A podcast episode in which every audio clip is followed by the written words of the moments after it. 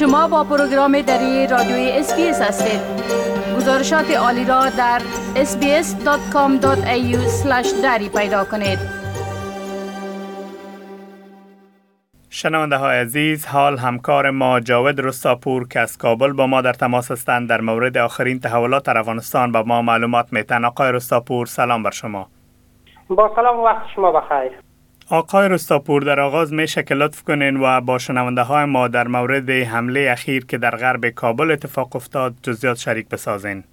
بله همان گونه که شما اشاره کردین حمله ای که دیروز در غرب کابل بر یک خانقای فرقه صوفیا صورت گرفت آمارای متفاوتی از تلفاتی حمله ارائه شده. فرماندهی امنیه طالبان برای کابل گفته که در این حمله ده نفر کشته شده و سی نفر زخمی شدند. اما شاهدان یعنی تعداد تلفات کشته شده ها را 56 نفر ارائه کردند و بیش از 70 نفر گفتن در این حمله زخمی شده که زخمی ها به شفاخانه دولتی از جمله شفاخانه استقلال که نزدیک حمله بود انتقال داده شده. این حمله با واکنش های بسیار جدی روبرو شد. از جمله زبیلای مجاهد سخنگوی امارت اسلامی طالبان این حمله را محکوم کرده و گفته که این گونه کشتارهای وحشیانه در ماه رمضان ربطی به دین اسلام و کشور ندارد. آمد کرزی رئیس جمهور پیشین حمله را وحشیانه خوانده و گفته که جنایت بشری است. نمایندگی سازمان ملل در کابل همچنان این حمله را محکوم کرده و این جنایت بشری خوانده. به همین ترتیب دکتر عبدالله عبدالله رئیس شورای رئیس پیشین شورای مصالح ملی هم حمله را محکوم کرده و این جنایت بشری خوانده.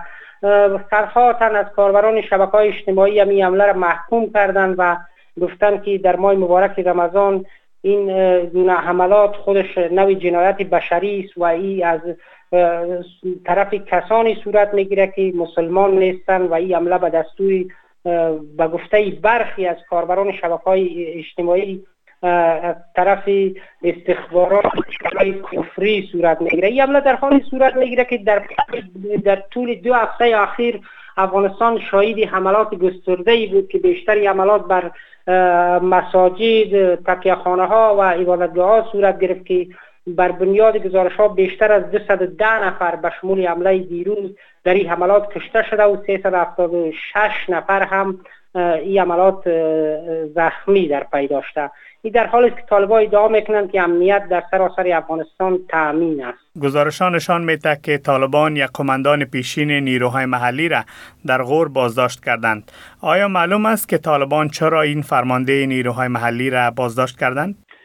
بله محمد عثمان پیشین محلی در غور از سوی طالبان بازداشت شده. منابع در این ولایت گفتند که محمد عثمان ملکزاده فرمانده محلی نیروهای محلی ولسوالی تیوره و برادرزادهش ظلمه ملکزاده را طالبان بازداشت کردند.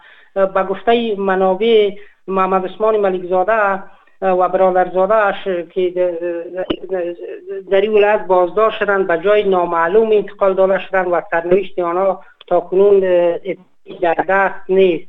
این در حالی است که بر بنیاد گزارش ها طالبان روز گذشته یکی از فرمانده های نیروهای اردو را در ولایت بدخشان بازداشت کرده استخبارات طالبان و به جای نامعلومی انتقال دادند. این بازداشت در حال صورت می‌گیرد که بار دیگر رهبر طالبان دیروز در فرمانی که در اعلامیه‌ای که به مناسبت عید سعید فطر نشر کرد و برسانه فرستاد و نشر شد بار دیگر تاکید کرد که عفو عمومی عملی می‌شد و کسایی که از عفو عمومی سرپیچی می‌کنند یا با برخورد جدی نیروهای امنیتی طالبا روبرو خواهند شد در غیر از این صورت عفو عمومی بالای همه کسایی که در دولت پیشین کار کرده بودند عملی خواهد شد و همگی به اساس عفو عفو مورد بخشش قرار می‌گیرند آقای رستاپور طالبان از برگزاری یک نشست بزرگ خبر دادند. آیا معلوم است که هدفشان از این نشست بزرگ چی است و این نشست چی وقت و در کجا برگزار میشه؟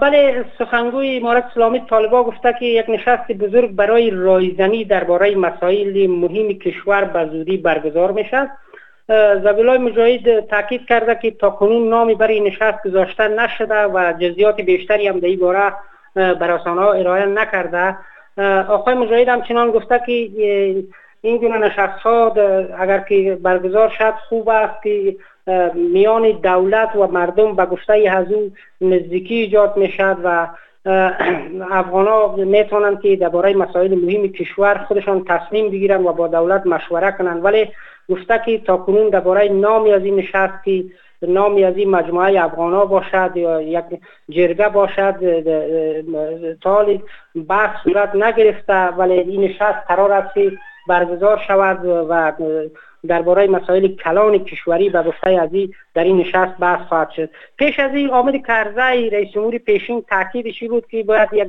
جرگه ملی برگزار شد و در این جرگه روی مسائل حکومتداری و حکومت مشمول بحث شد. اتحادیه اروپا هم از نادایی بود که تاکیدش به بود که باید جرگه برگزار شد و در این جرگه ختمش حکومت و حکومت هم شمول افغان باید رویش بحث کنند.